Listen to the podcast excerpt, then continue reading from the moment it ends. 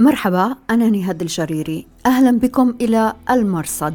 في هذا البرنامج نتابع أخبار العالم المظلم من الجهاديين إلى عالم الإنترنت المعتم والجريمة المنظمة.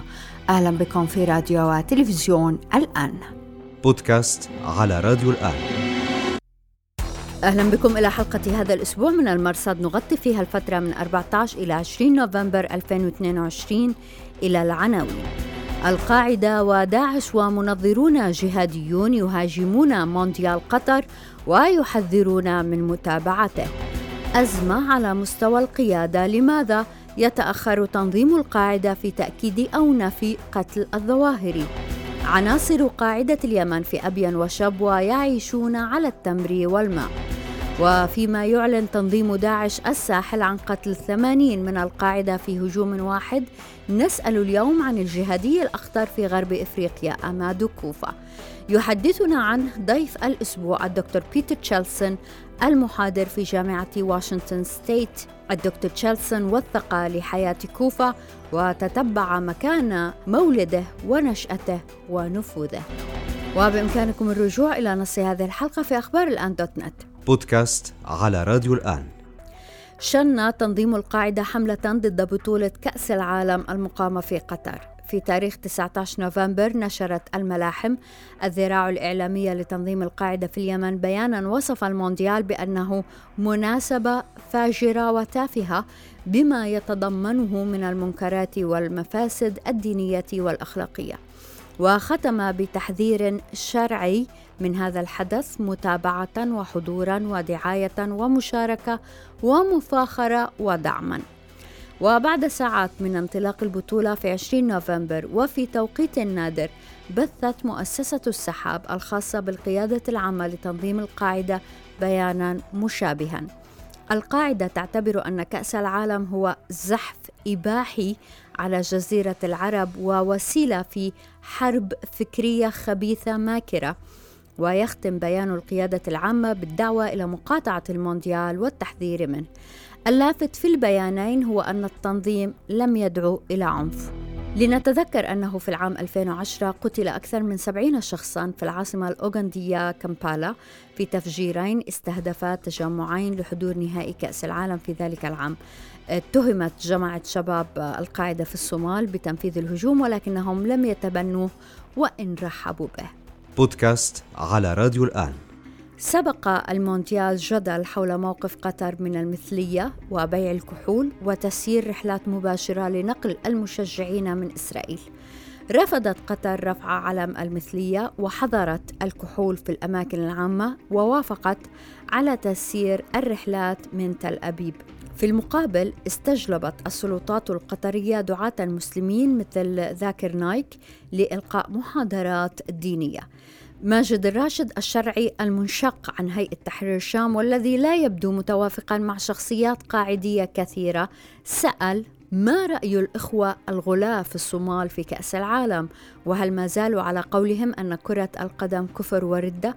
وهل لو سنحت لهم فرصة لتفجير المتفرجين عليها من عامة المسلمين هل سيفجرونهم؟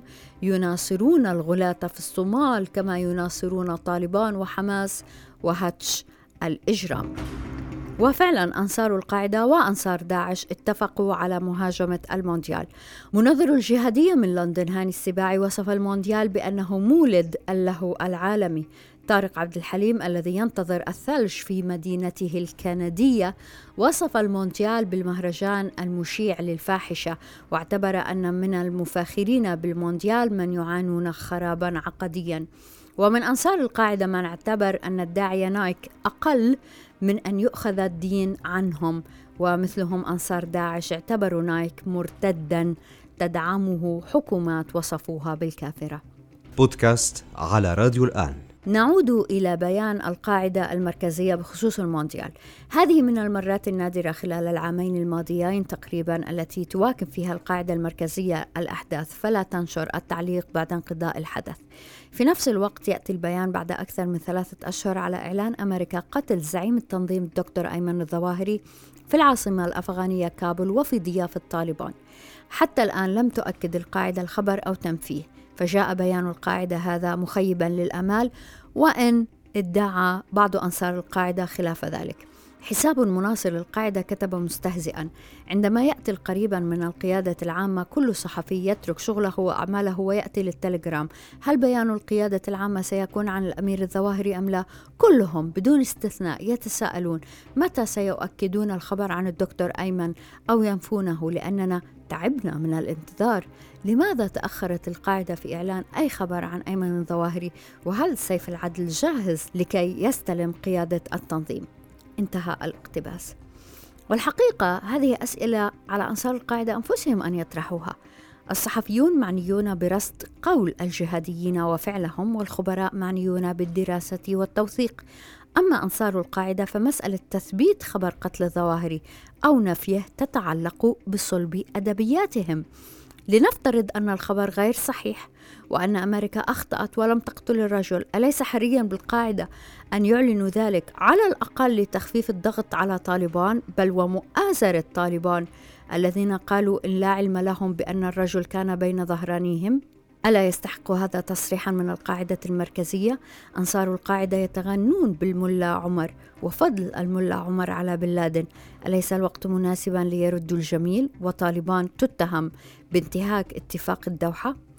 ولنفترض أن الخبر صحيح وأن الظواهر قتل فمن هو الشخص الذي يبايعه أنصار القاعدة اليوم؟ أم أن البيعة غير مهمة؟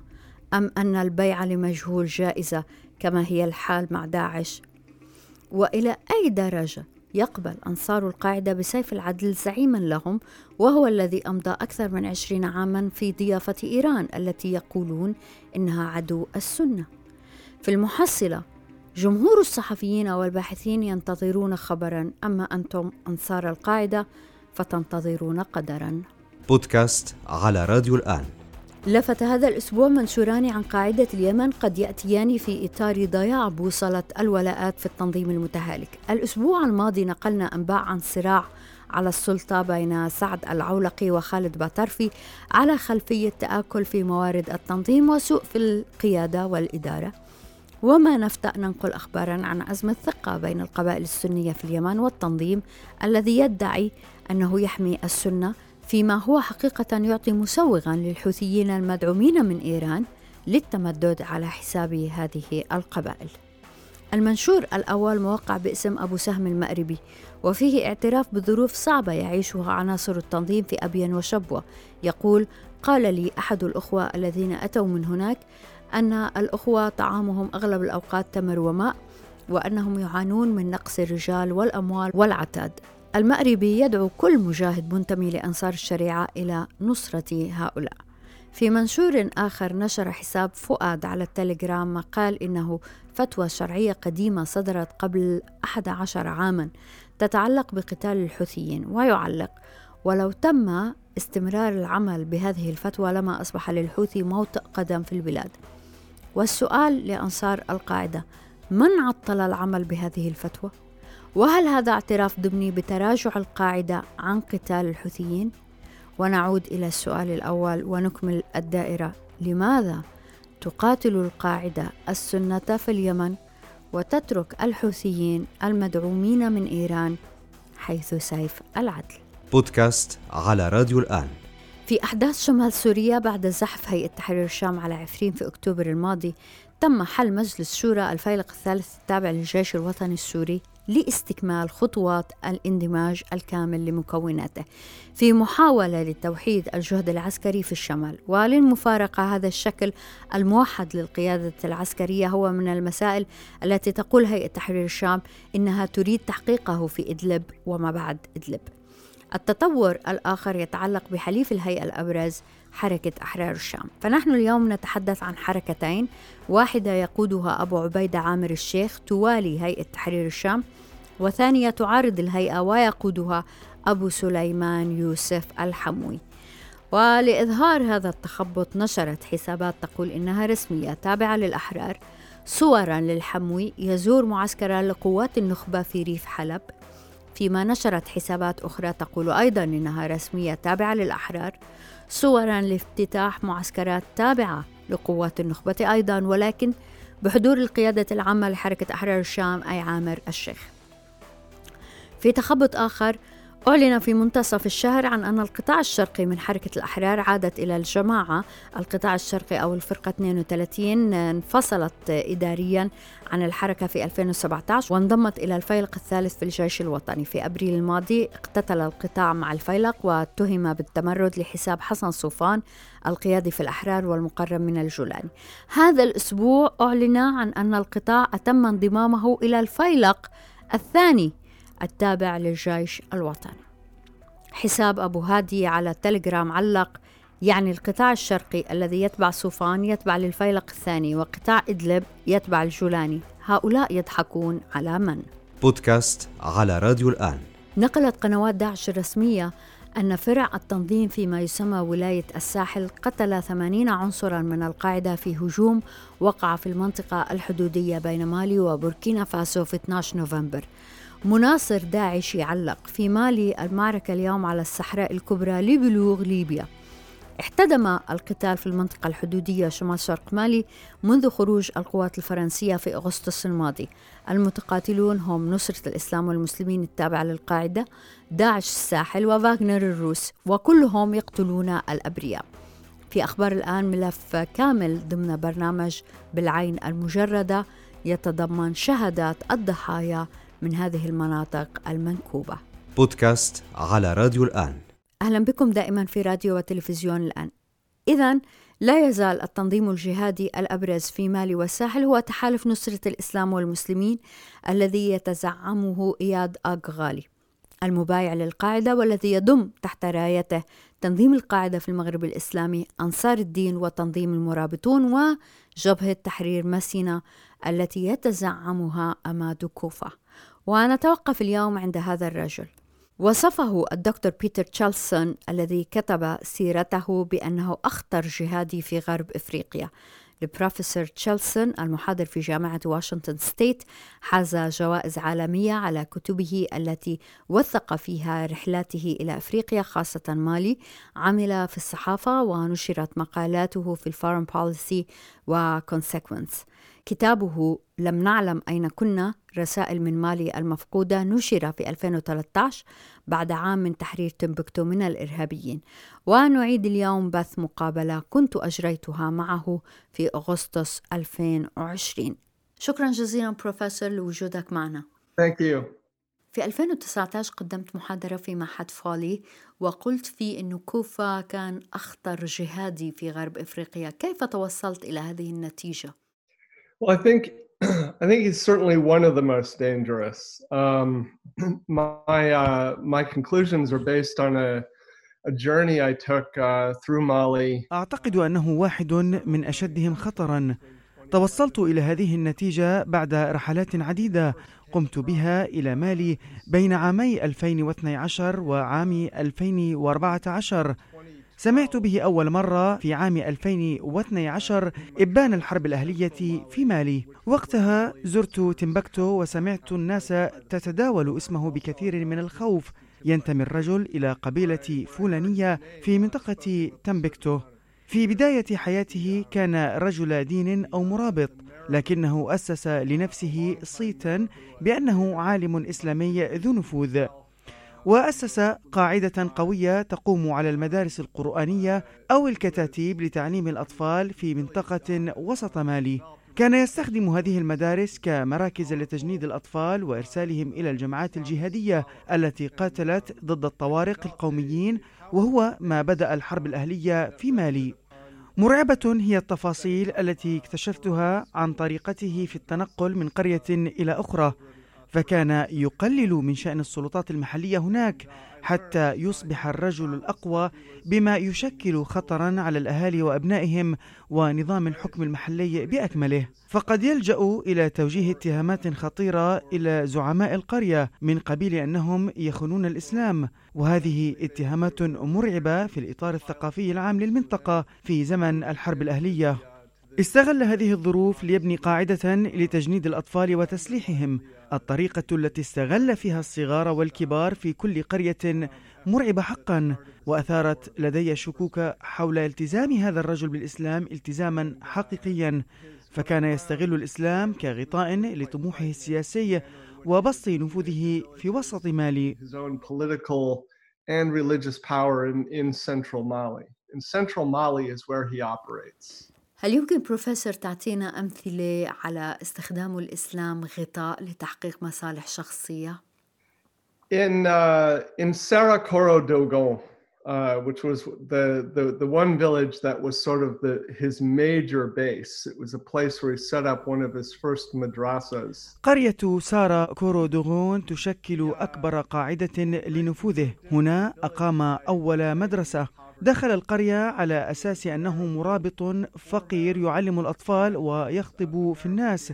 اقتات على حسن معاملة القرويين له وبدأ بإمام جامع القرية الذي منحه المأوى والمأكل والملبس.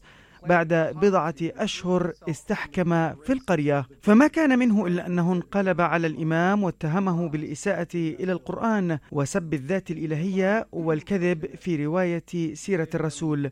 ولم يكن لديه دليل على أي من تلك التهم بالرغم من أن الإمام نفى كوفا من منزله إلا أن كوفا في ذلك الوقت كان وضع لنفسه موطئ قدم بتأسيس المدرسة ثم انتقل إلى قرى أخرى وهدد حياة الأئمة هناك. وبحسب ما أعرف القرآن يحرم قتل المسلمين من دون وجه حق. لكن ذلك ما ميز أسلوبه في الاستحواذ على السلطة. لم يكن يتردد في قتل أي مسلم يقف في طريقه. تهديده لم يقتصر على الأئمة وإنما تجاوزهم إلى المخاتير وأعضاء المجلس القروي. وهذه قصة قرية سارا كورودوغون التي تبعد ستة كيلومترات عن مدينة سيفري القريبة من المدينة الأكبر موبيتي في وسط مالي. كان يدهشني كم يستهتر بحياة الناس ويستغل الأطفال. كان يهدد الأهالي إن أعربوا عن شكوكهم حول الطريقة التي يتعامل بها مع أبنائهم وبناتهم. وثارت تساؤلات حول طريقة زواجه بواحدة على الأقل من زوجاته بعد أن هدد أهلها. أود أن أؤكد هنا على أنني لم ألتقي بأحمد كوفا. حاولت إجراء مقابلة معه ولا أدري إن كنت سأكون هنا لو أنني التقيته لكنني تتبعت خطاه في وسط مالي لمدة شهرين I never met him. I spent about two months on his trail um, in central Mali. قلت في محاضرتك في معهد فولي أنه كوفا عميل حر free agent لا ينتمي للقاعدة أو داعش ماذا يعني هذا بالنسبة لتحالف نصرة الإسلام والمسلمين؟ Well, I, I, I think first and foremost, his ambition is to rebuild uh, the, the jihadist movement of the old Messina Empire.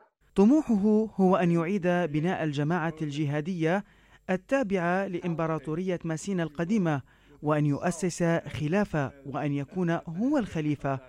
هو يفهم التاريخ فهما جيدا حتى إن قرية سارا كورودوغون قريبة من عاصمة إمبراطورية ماسينا راعية الجهاد الفلاني في القرن التاسع عشر. قامت الحكومة المالية منذ مدة بترميم المكان كإرث حضاري. لكن كوفا وضع له موطئ قدم هناك حتى يوحي بهذه العلاقة بينه وبين ذلك التاريخ وأن ينصب نفسه متحدثا بل وقائدا باسم تلك الجماعة الغابرة التي لها جذور أيضا في تاريخ الإمبراطوريات الجهادية في المنطقة مثل خلافة سوكوتو.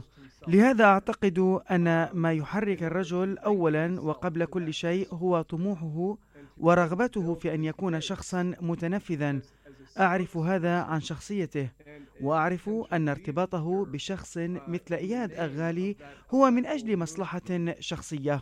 بالرغم من أن أغالي يتفوق عليه في المكانة فهو رجل يكتسب سلطة من التحالفات والعلاقات التي يقيمها. همه الأول والأخير هو أن يكتسب قوة أكبر.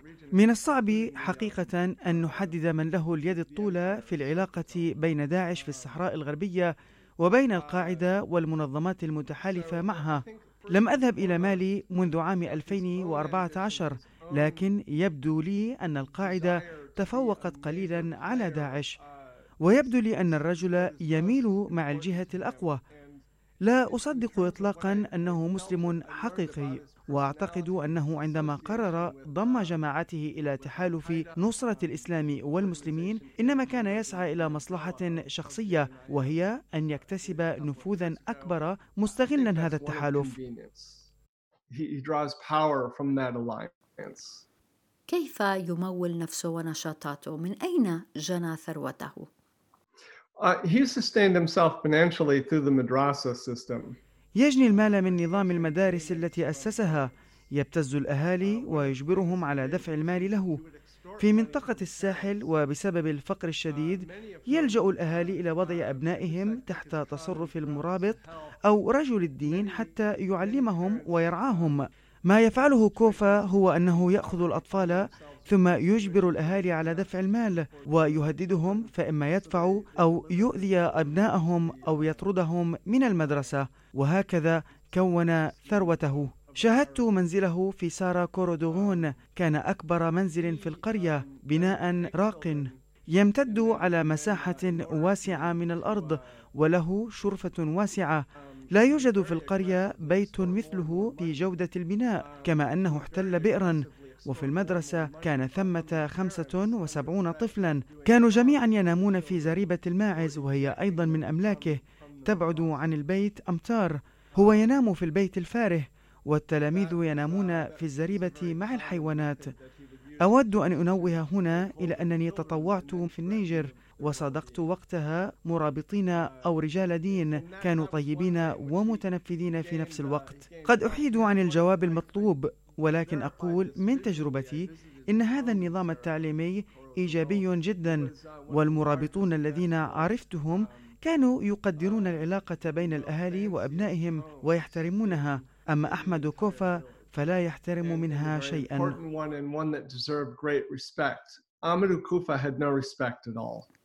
نريد أن نعرف أكثر عن المقاتلين الأطفال.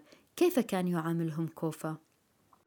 Well, um, one of the things that I that I discovered uh, in Kona من الأمور التي اكتشفتها في قرية كونا في عام 2013 وكان مر على الحرب الأهلية عام واحد أنه خرجت من تمبكتو جماعتان من الجهاديين في اتجاهين مختلفين استعدادا للتوجه إلى الجنوب واحتلال باماكو. تمكنت جماعة كوفا من احتلال كونا ليوم واحد فقط. أخبرني الأهالي هناك أنه دخل القرية في استعراض عسكري من جهاديين شباب وأولاد صغار فتعرف بعض الأهالي على أبنائهم بين هؤلاء الجهاديين.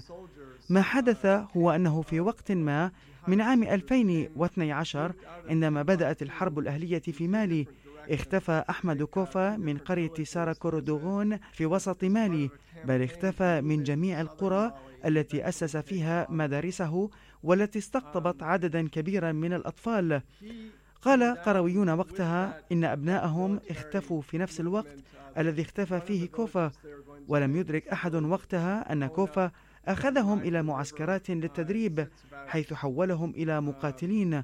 وقد تم توثيق حالات المقاتلين الأطفال في الحرب الأهلية وقعت مواجهة بينهم وبين الفرنسيين وللأسف قتل الفرنسيون منهم والأمم المتحدة حاولت لم شمل بعضهم مع أهلهم لكن في ذلك اليوم من يناير 2013 عندما سيطر الجهاديون على بلدة كونا ظهر مرة أخرى في حياة الناس وذاكرتهم وجال بالأطفال في هذا الاستعراض العسكري. And uh, their children were, were part of his, of, of his parade. وكانت هذه مقابلة أجريتها مع البروفيسور بيتر تشارلسون المحاضر في جامعة واشنطن ستيت في أغسطس 2020 بإمكانكم الرجوع إليها ضمن الحلقة رقم 48 من هذا البرنامج. شكرا جزيلا لوجودكم معنا في راديو وتلفزيون الآن. أنا نهاد الجريري مع السلامة. بودكاست على راديو الآن.